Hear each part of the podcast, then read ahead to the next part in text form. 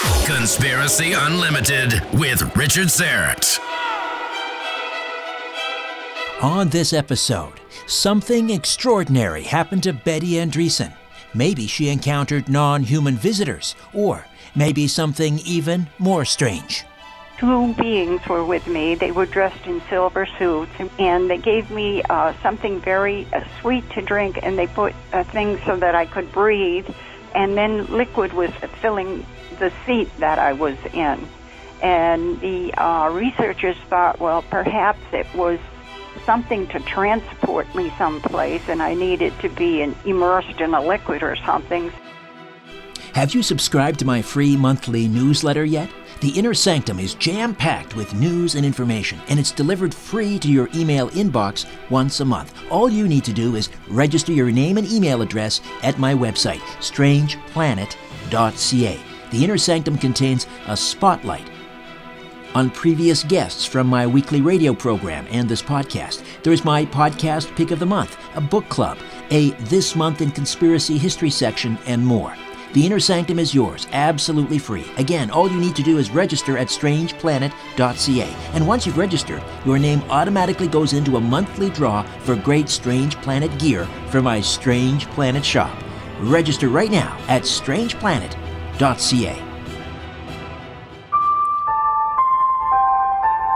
Conspiracy Unlimited with Richard Syrett.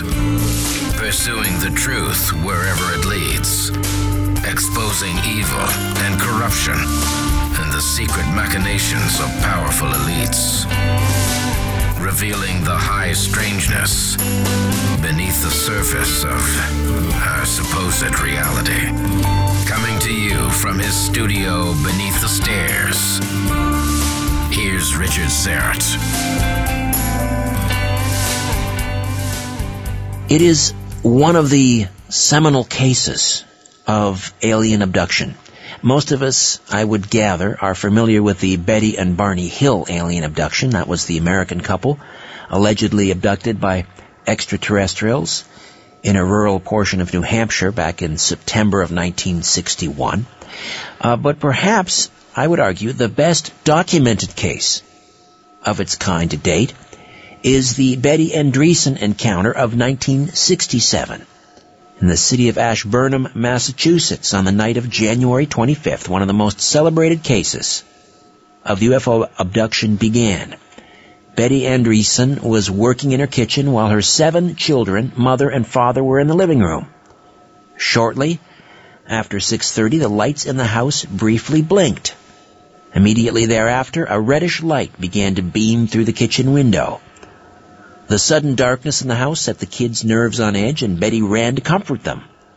Her father ran into the kitchen to peer out the window and find the source of the unusual light. To his utter shock, he saw five odd-looking beings coming toward the house in a, well, with a hopping motion. And so it began, almost 40 years ago. And here to tell the remarkable story is Betty Andreasson Luca and her husband Bob Luca. Welcome to you both. Yes, and hello to your listeners. A pleasure to have you with us. Now, I gave a very brief uh, synopsis of what happened. Uh, Betty, if if I could get you to uh, just take us back to that date and fill in some of those blanks. Okay. Well, uh, after my father had uh, rushed past me, I was not aware of it, uh, but he went into the pantry pantry area, and the pantry was the kitchen plus a half wall, and then uh, the cabinets and and the sink uh, was located in the other half. And I could not see that he was there, but there's a window right in the front, and as you said, uh, he was the first actually to see the five beings coming down the hill, and uh, I was not aware of that until later.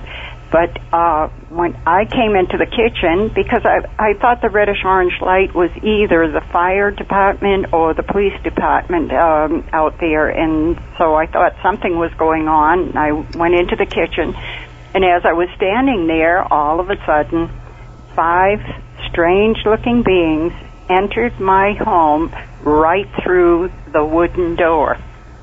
they were standing there. They were de- dressed in uh, blue suit. Uh, they had like um, a belt and a sash across their chest, and there was sort of an emblem on their shoulder, on their arm, and they had a large head, uh, gray skin, and large dark eyes. And this was very fearful to me at first, but uh, immediately scripture went into my mind entertain the stranger, for it may be angels unaware. And this gave me peace and comfort, so all of a sudden, everything was all right.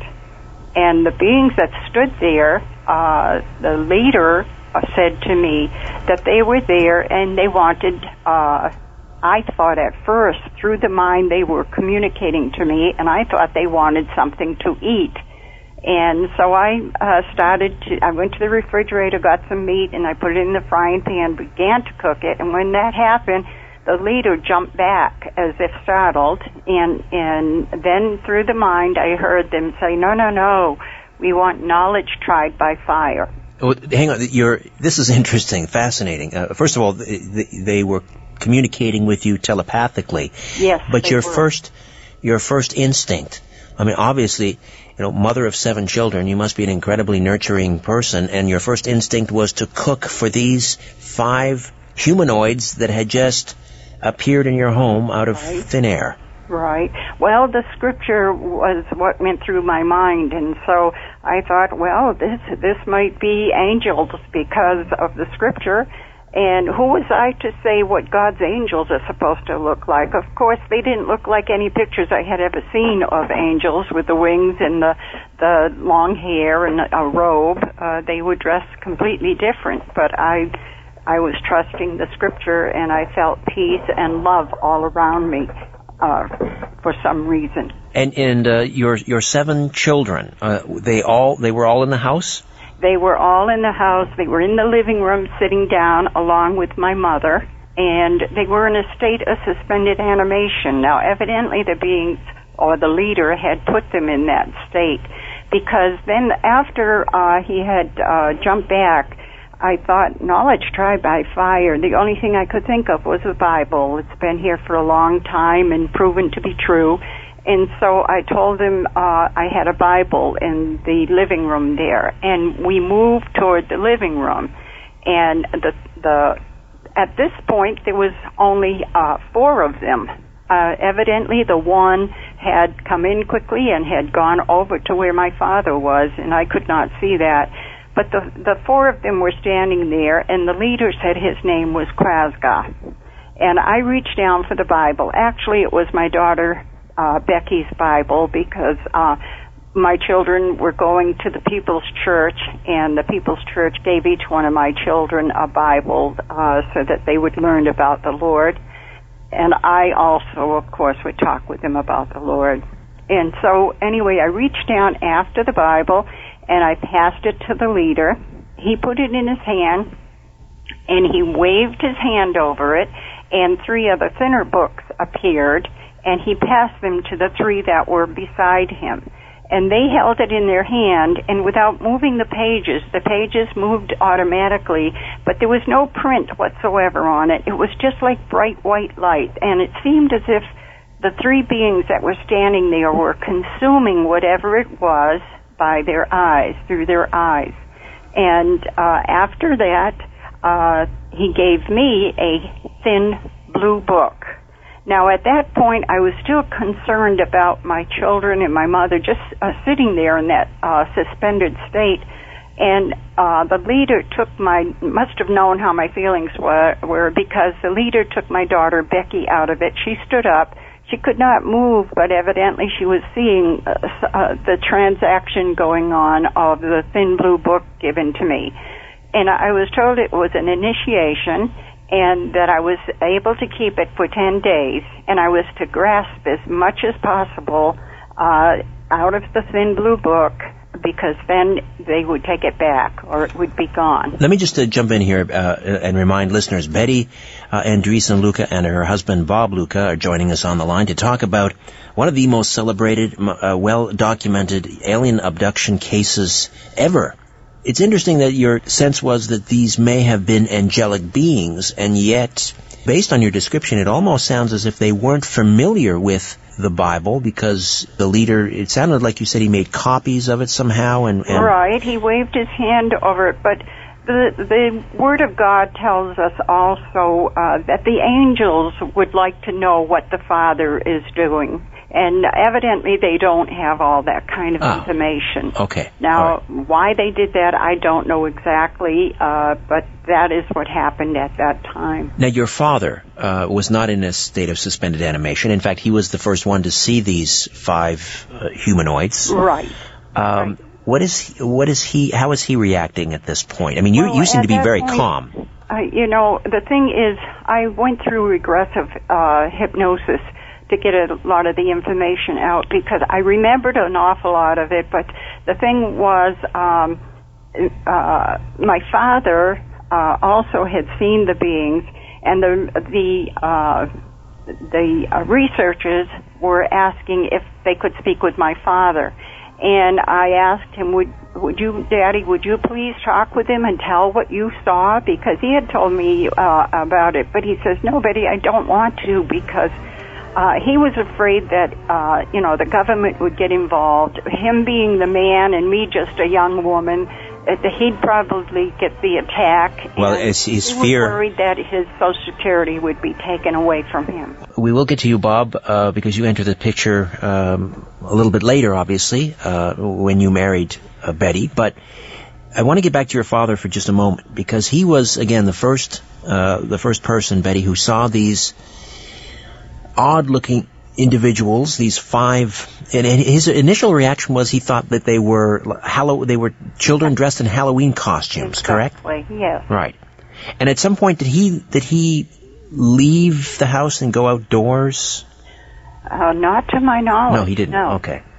All right. So he didn't actually see the the actual. Did he see the source of the uh, the light? Did he see a craft? Did either of you see a craft of some sort? I don't think he would have seen the craft itself because after they took me out there, uh, the craft was on the um, a slight hill, like in the right in back of our house, and there was a smaller window in the pantry area, and then the larger one was toward the front, and he just saw them coming down like a slight part of the hill, and then uh, disappear into the uh, porch to come into the house.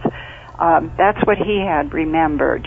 Uh, as far as him seeing the craft, he saw the reddish uh, orange light uh, that was flashing through the window. However, uh, he did not go to the the back smaller window in the pantry. He went immediately to the right where it was out front because he didn't know what it was, if it was the police department or the fire department, just as I felt. And uh, you mentioned this insignia uh, on the um, these humanoid uh, the, on their Yeah. uniform. It, it, uh, was it a it was a bird or an eagle? Wasn't it? it? was like an eagle, yes. It, it looked sort of like a small eagle. The wings were smaller than what you you know imagine on an eagle's um, frame, but I mean it was uh, it looked like an eagle to me by the head. Now, uh, some people have described. Uh, let's assume for a moment that these were gray. Uh, these are grays. Uh, Right. Some people have described them as being uh, sort of unfeeling, uh, sort of you know cold, almost robotic. Um, did you get a sense of any? Uh, the, the word humanity is not the right word here necessarily, but did you get any feeling that they were empathetic, sympathetic, that they were feeling beings? Yeah, I, I I felt as if they were aware of everything that was going on because uh, when they heard, evidently in my mind, I was uh, concerned about uh, the children, and they took Becky out of that uh, suspended state. She was standing there, could see, but was not moving around. Uh, why I say this is because uh, uh, three or four days uh, later, after everything had happened, uh, she came to me and she says, "Mommy, I keep on having a strange dream of strange people in our house, you know." And when I had been given that blue book, I put it in my bedroom in the bedroom closet up on a shelf, and I wasn't supposed to show anybody it. but because Becky, I was worried about Becky uh, seeing it and not able to let her know the reality of it. And so I thought I'm going to have to show her at least the book. I, you know, I wasn't going to open it up uh, so she could see it, but to at least see it. And I told her, please, uh, honey, don't tell your brothers or your sisters because I don't want them to be afraid. But they were here. Yes, there was uh, strange people there and I brought her into my bedroom. I took the uh, thin book, book down from the shelf in my closet, and I sat on the bed and I held it in my hand. And she was amazed over it. She touched it with her hand, and when she did, her she lifted her hand, and there were all sparkles all through her hand from it. And ever since then, she has been able to write a strange language, uh, and I think it must be theirs. Uh, and you know, it just forms. She can just write it out, and I think that it is trying to show people something. Why did they presume that you would be able to understand what was written in that book if it was written in this language? What were they like uh, pictographs, hier- well, hieroglyphics? There were pictures. There were pictures of. It looked sort of like uh, parts of the craft. There was a strange writing in there. I, I think because you know I would pray to God, please let me understand this as I moved the pages, uh, you know, after page after page, and uh, I just was praying to God for me to understand what, why has this happened, and if they are angels, let me please understand some of the writing that is in there because it was unusual. At some point, uh, you're you're taken aboard a craft, and, and eventually you find yourself on what you believe was the mothership. Can you explain or describe that experience?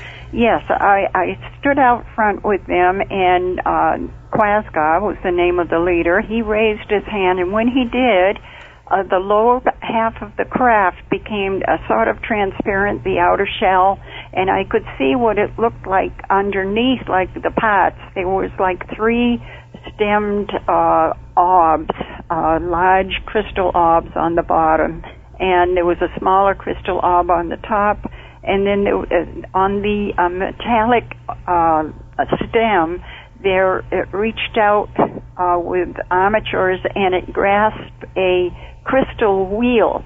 And there was this tube or something, a, a circular tube that was around uh, these three strange machines.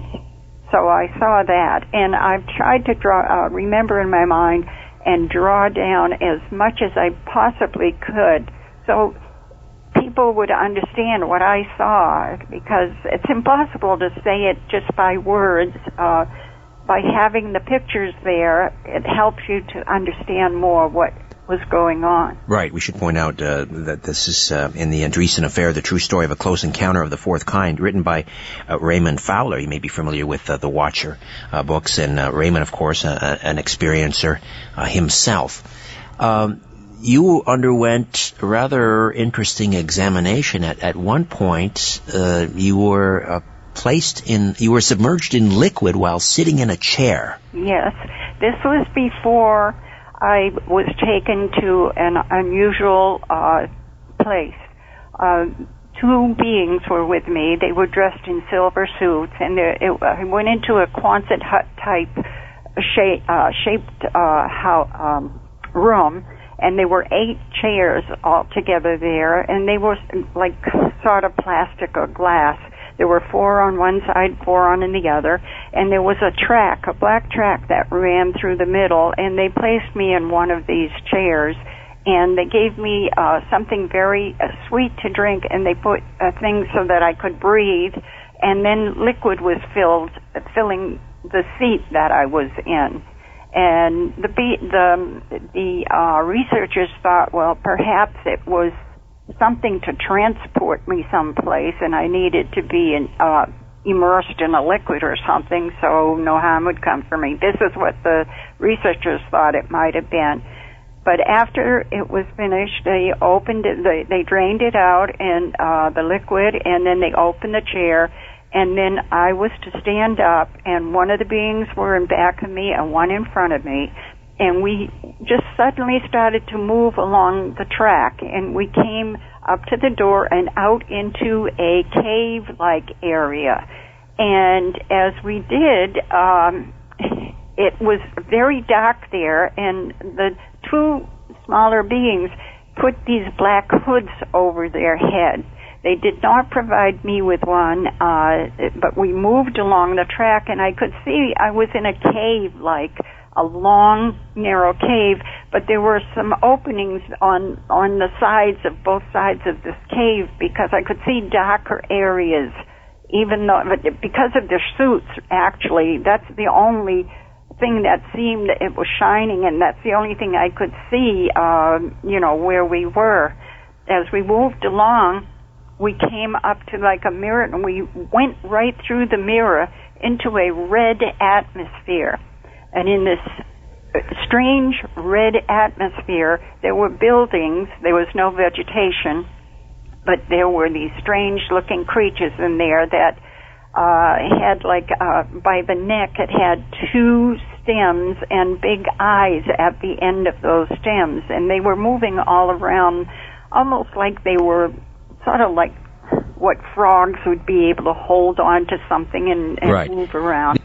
How long do you think you were aboard that, that craft? Do you have any way of knowing? Not really. Okay, but I, when you I came, really don't know how when long. when you were returned to your home, you had no memory uh, of that, uh, of what transpired. This was all recovered later through. Well, no, I I had a, a small memory of just um, a person, one of the beings, being in my house. This I remembered way up until uh, uh, we had moved from the place and we had built our own big house and uh, it happened that I got a newspaper article that Dr. Hynek had out uh, asking any uh, one with something strange happening or craft or whatever uh, to please write to him.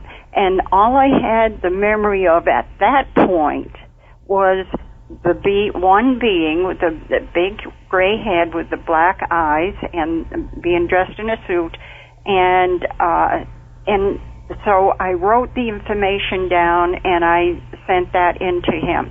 Now he filed it away in his files for three years, and then a group of uh, researchers, along with uh, Raymond Fowler, um, had inquired of him if he had any uh, uh, like people or beings uh, that humanoids, right? Humanoids uh, type uh, creatures that they could look into because they that group was studying that, and that's how it all began. Uh, because um, they got in touch with me, asked me if I would undergo regressive hypnosis.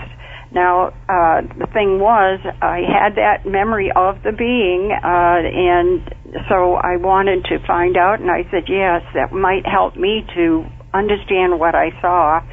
And then when I was put under regressive hypnosis, the information just flooded out of me. I was at times left open, the hypnotist left me open so that I would be doing some dishes or I'd be sweeping the floor and all of a sudden I'd remember some more of the what had happened. So it it just came flooding out of me after it it was in my subconscious mind. Of course, we we keep everything in our subconscious mind that we see or do in all our surroundings and so forth, but it seemed as if through that regressive hypnosis, that tool, it helped to open up my memory of what had happened.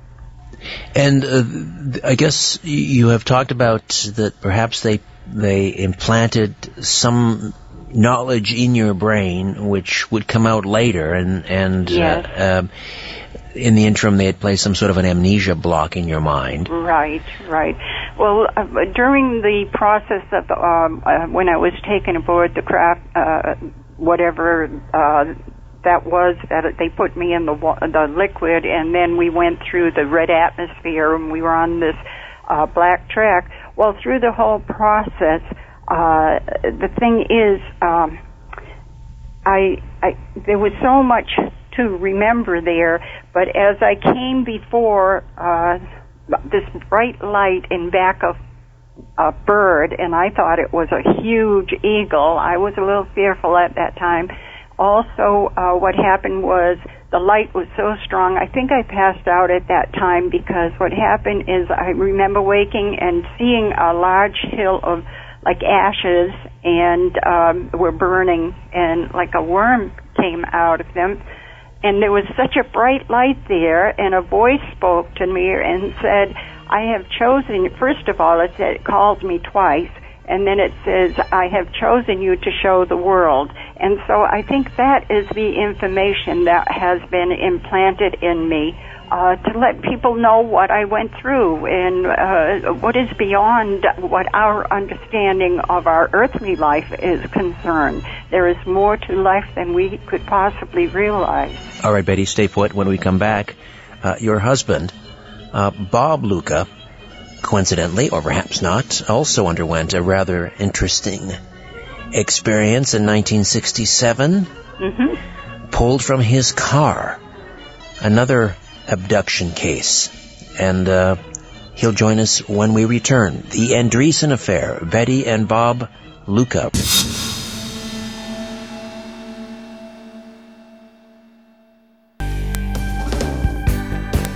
It's the tea everyone is talking about, and nothing does what Life Change Tea does. Life Change Tea from GetTheTea.com leaves me feeling refreshed and healthy every day. Why not discover for yourself what this amazing line of organic, non GMO, caffeine free herbal tea can do for you? In fact, there's some great deals happening right now at getthetea.com just in time for Christmas. Check this out buy two super teas and get one for free. This special includes three one month supply packages of super strength tea. That's eight tea bags per package. Start feeling rejuvenated right now. There's also a holiday special on my favorite, the Formula 13 pomegranate tea. Buy two, get one for free. Eight bags of tea yields four gallons, which lasts one month. And it's a new, stronger formula, the same strength cleanse as the Super Tea. These amazing herbal teas that provide a daily gentle cleanse are not available in any store. Go to getthetea.com. Use the code UNLIMITED to get free shipping on your first order.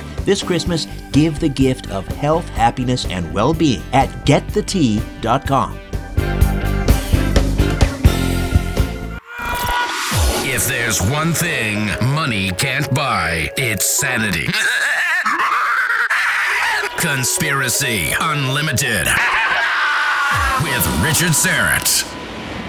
All right, back to uh, Betty and Bob Luca, the Andreasson affair. Betty, uh, uh, I mean, if that wasn't life changing uh, enough, that would be enough for most people for ten lifetimes. You, you, your life was uh, turned absolutely upside down again. It sure was. You, your, um, your, the father of your your children disappeared. Mm-hmm. You, you lost two sons in a tragic uh, car accident. Your, your father passed away. Yeah. Um, and how were you able to, to cope with all Oh, of that? It plus, was the Lord Jesus that has gotten me through all the way, even till now. all right, I want to I want to work Bob in here. Bob, welcome again, and thanks for your patience. Well, thank you. Uh, tell me the story. This is a short segment. We've got about f- uh, four minutes here, and we'll pick it up on the other side with you. But but how? Uh, first, tell me a little bit. Uh, give us the uh, the Reader's Digest version of your abduction experience, coincidentally also in 1967, and then explain how you and and Betty uh, hooked up. Sure. Well, in 1967, I was on my way to the beach. It was a beautiful, bright, sunny day. I came to a uh, quarry, and there was a railroad spur going into the quarry, and there were five men working on this railroad spur. But they weren't working. They were all looking up in the sky. So I looked up, and much to my amazement, I saw two huge cigar-shaped craft very bright, like um, like polished chrome, reflecting in the sunlight. And they were headed from where I was. They were headed toward New Haven, Connecticut. So I pulled my car over because obviously these were not airplanes. They had no wings, no tail section, no windows, no exhaust, no noise. so I pulled my car over and I watched as they were traveling side by side. And then two smaller disc-shaped objects actually dropped out of these. One went off toward New Haven, one went in the other direction. I thought, wow, that's interesting. I watched till they were out of sight, and then I resumed my trip to the beach. And this was in a rural area. There were no houses in that area at the time. Uh, I got down the road a few miles, and one of these saucer-shaped craft came back, and it was pulled over uh, to the left-hand side of my car. It came down kind of like a floating leaf motion. It stopped several feet above the ground, and I remember looking at it, and all of a sudden there was a brilliant flash of a deep red light, almost like a ruby ray laser. And somehow this light took me inside this craft. And inside there was the first thing I saw was one typical gray, and they had on a red skin tight uniform with a lightning bolt emblem on the left chest. Four others came up from a lower area of the craft. I was asked to remove my clothing. I was put on a table that I can only compare today to uh, possibly plexiglass. And this was a very strange table because there were no restraints whatsoever on it. And yet it was just like I was super glued to the thing. I could just, I could move my eyes and my head just a little bit. How did you and, and, and Betty uh, manage to hook up? Well, ten years later, I had uh, taken a trip around the country with a friend of mine. We was looking for work out of state we left Connecticut and we went down through Texas, California, uh, Washington State, and we were actually coming back to Connecticut. We were at a rest area, and for some reason we decided to go to Florida, which was thousands of miles out of our way, uh, round trip. I got to Florida, and my friend's sister-in-law lived there, so we were staying with her. And one evening during supper, she mentioned that she had uh, known a woman that had had a UFO experience. And I said, God, I'd like to talk to her because I had mine bottled up for 10 years. I didn't, I told my parents and my best friend and that was it. Uh, because I didn't want to end up in an asylum or something. So I went down to where Betty worked and she wouldn't talk to me because the book's author, Raymond Fowler, told her beware of reporters. It took me quite a bit of convincing, but I finally talked her into having lunch with me the next day the next day we went out. I bought lunch for her, and I've been buying it pretty much ever since. Funny how that works out, isn't it? oh, that's how it went. well, and do you uh, the fact that I mean the fact that you both had your abduction experiences in 1967? Do you is there something at work here? Do you think were you were I, you being drawn together? I think so because uh, we also had a child experience, and that was in uh, 1944. So it, it seems as if uh, we were drawn together. Well, we, yeah, we should point out that, that uh, Betty, prior to your uh, abduction in 1967, you had other yes. uh, encounters. Yes, I did. Do you want to spend just a moment talking about those? Well, I had, uh, as a child, uh, um, I was waiting for my girlfriend to come over to play dolls with me. I was outside in a little hut my brother had made. And all of a sudden, a bee came in the hut and it circled me, and it was a tiny ball of light. It struck me in the forehead, right between the eyes. I went down and out, and I heard a voice speaking with me, and it said, "The wee little one is coming along fine." And that I would be very happy uh, very soon. Uh, so after that uh, experience, I'll let you know what Bob's childhood experience is. Bob will tell you. Go ahead, Bob. Yeah, in 1944, my dad was overseas. It was during the war, and I was on a swing set in my backyard, and uh, we were living at my grandmother's house. and I was on the swing set, and even as a child, I noticed an unusual light in the sky and this light came closer and closer toward me. It stopped. It hovered above and slightly to the left of me. Uh, it had a domed top on it that looked like glass or plexiglass, whatever. As it tilted, I could see two what we would call typical gray beings in there uh, today. And they told me through the mind that they were preparing something for mankind that would be good in the future and they also said that people like me, having seen them, that they had visited many, many people, and in the future, we these people would meet, which proved to be uh, very, very true. And that was in 1944. So Betty and I both had experiences in 44, 67, and then 78. We were both taken together. Um, talk to me uh, first, Bob, and uh, and then I'll get Betty to weigh in. But talk about how various secret government agencies have invaded your your private life. Well, the first thing that happened when the book came out, I think the government was a little dismayed that people were believing us. And what happened was the very first thing we noticed was these black military helicopters, Huey UH-1s and Sikorsky Blackhawks, very low over our home. There's a picture of that. Our, sorry, Bob. There's a picture of that up on the uh, the live stream right now. Right. Oh, this is okay. a photo. This is a photograph that you took in 1980, I believe. Right over our home in Cheshire. Right. Well, th- this became a, an everyday thing with us. Didn't matter if we were in Florida, Connecticut, New Hampshire. That was one. Number two, they brought in the IRS, and we had yearly audits until the fourth year when I overpaid my taxes on purpose, and that stopped. They, uh, our telephone was tapped. We were followed, and as a young fellow, I used to build race cars and race on the street because there were no, no racetracks near where I lived. I, several times I was able to get behind the cars that were following us. We got the license plate numbers. I gave them to police officer Larry Fawcett, who was also a UFO investigator. They came back as unissued. So this is obviously government. Uh, on one occasion, Betty and I snuck out of the house at three o'clock in the morning, hooked up our camp trailer, and left. That was on a Saturday evening. Uh, Tuesday, two FBI agents with photo ID showed up at my job and questioned my supervisors and my coworkers as to where we were. Now, even right now, today, uh, I have a case with the FBI against the Department of Defense. The United States Navy Space Weapons Division and the U.S. Army both hacked into my computer within 48 hours. How are you able to determine that, Bob? Well, I had been a computer technician and I had some really good software. Uh, the software gave me the ID numbers, and then I went to Whois on online, and it gave me the computer ID, the physical ad- street address, the owner's ID, the operator's ID, and I have a letter of admission from the uh, Army Inspector General admitting that it was, in fact, their computers.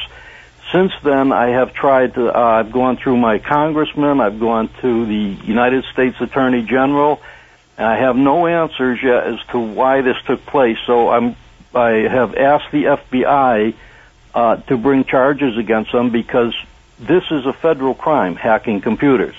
And I have the proof, I have the letter of admission, so now I'm just waiting on the FBI to hopefully, uh, you know, be able to give us some information and possibly I've been told that the government can be sued for this.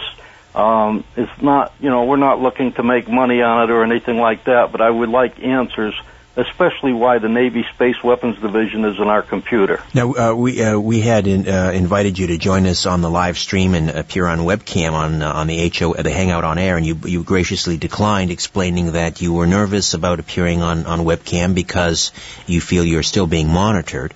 Yeah, we yeah. we we don't use the webcam because my computer has been hacked uh, a number of times. Oh, in addition to that, so Yeah. uh, I didn't think it would be a good idea to have a webcam. Uh, Betty, are there still uh, uh, still experiences happening yes, with? there is. Uh, I've uh, well, I've had many more experiences in between. I had uh, one where they put an implant within me, and that was in, then in 1967. They took one of those implants out of my uh, nose, and they also checked me for procreation. But there was so much involved there. Uh, there was so many different times that we had some experiences. You know, there's five books that are written by Raymond Fowler about the uh, different experiences that we went through.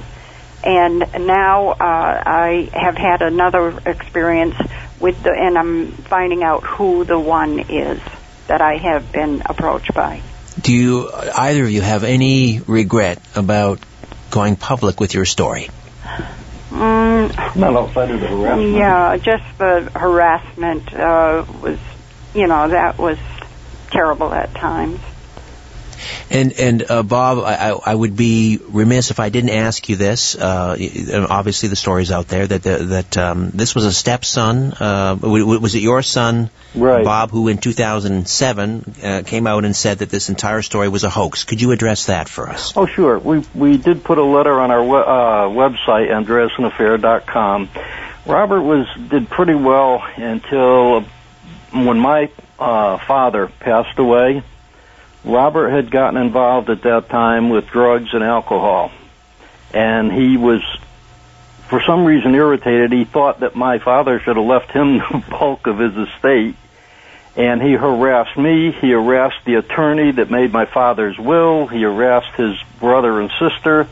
And I finally, I had enough. I disowned him at that time. That was in 2005. I wouldn't talk to him. I told him, don't bother coming around. I don't want to see you. I don't want to hear from you. And I figured, you know, maybe after a couple of years, things would cool down. We get back together. Well, this was his way of getting even with me. Uh, anybody that reads the stuff he wrote can see that it's just, you know, it's a total confabulation. I mean, he, he put in that I, I never had the report from MIT on the uh, possible implant that came out of my ear I've still got that right here in an envelope in my in my files. Um, every pretty much everything we had done has been documented. A lot of the stuff we saw had been witnessed by the investigators as well. Even even the psychiatrist who returned after a couple of years to talk to Betty again uh, spent an evening with us at our home, and he himself saw two very unusual things happen. Uh, one, there was a heck of a, a noise in our kitchen about two o'clock in the morning, and no one was there. Uh, he stayed till about five. We got out of the house, and we were talking in the front yard about five thirty, and this huge cigar-shaped cloud stopped over our house. While other clouds were moving, this one stopped, and it got thin. It was very thick in the center, and it got thinner out toward the edges. You could almost see the stars through it. And he finally looked at me and he said, "Did you see that?" And I said, yeah, but I wasn't going to mention it until you saw it first. Right, just another day at the Andreasson uh, house. Uh, police officer Fawcett, once he started investigating our, uh, investigating our case, he had the black helicopters over his house. He was approached by uh, the military and asked to sign a secrecy agreement. But Bob and, and Betty, I really appreciate the time uh, you, have spent with us, and I, and I hope to have you back on if you'd be good for that, and we can uh, delve into this further. Oh, sure, our pleasure. Okay, before I dim the lights in my little studio beneath the stairs, I'll be back with some more details on an upcoming episode. If you want to support my work here at Strange Planet, please consider becoming an official donor. It's easy. Just go to patreon.com forward slash strange planet. There are several donation tiers to choose from from a dollar per month to $50 a month. For the month of December, new donors at the $10, $20, and $50 per month tier receive a free mug from my Strange Planet shop. Donors in the $20 tier also have their names appear on a crawl during the YouTube live stream of my weekly radio program, The Conspiracy Show. And donors in the $50 tier receive a special on air thank you on my radio program. Whatever you give, your support helps keep my radio program and this podcast going. Help me pursue the truth wherever it leads. Patreon.com forward slash strange planet. Thank you, and God bless.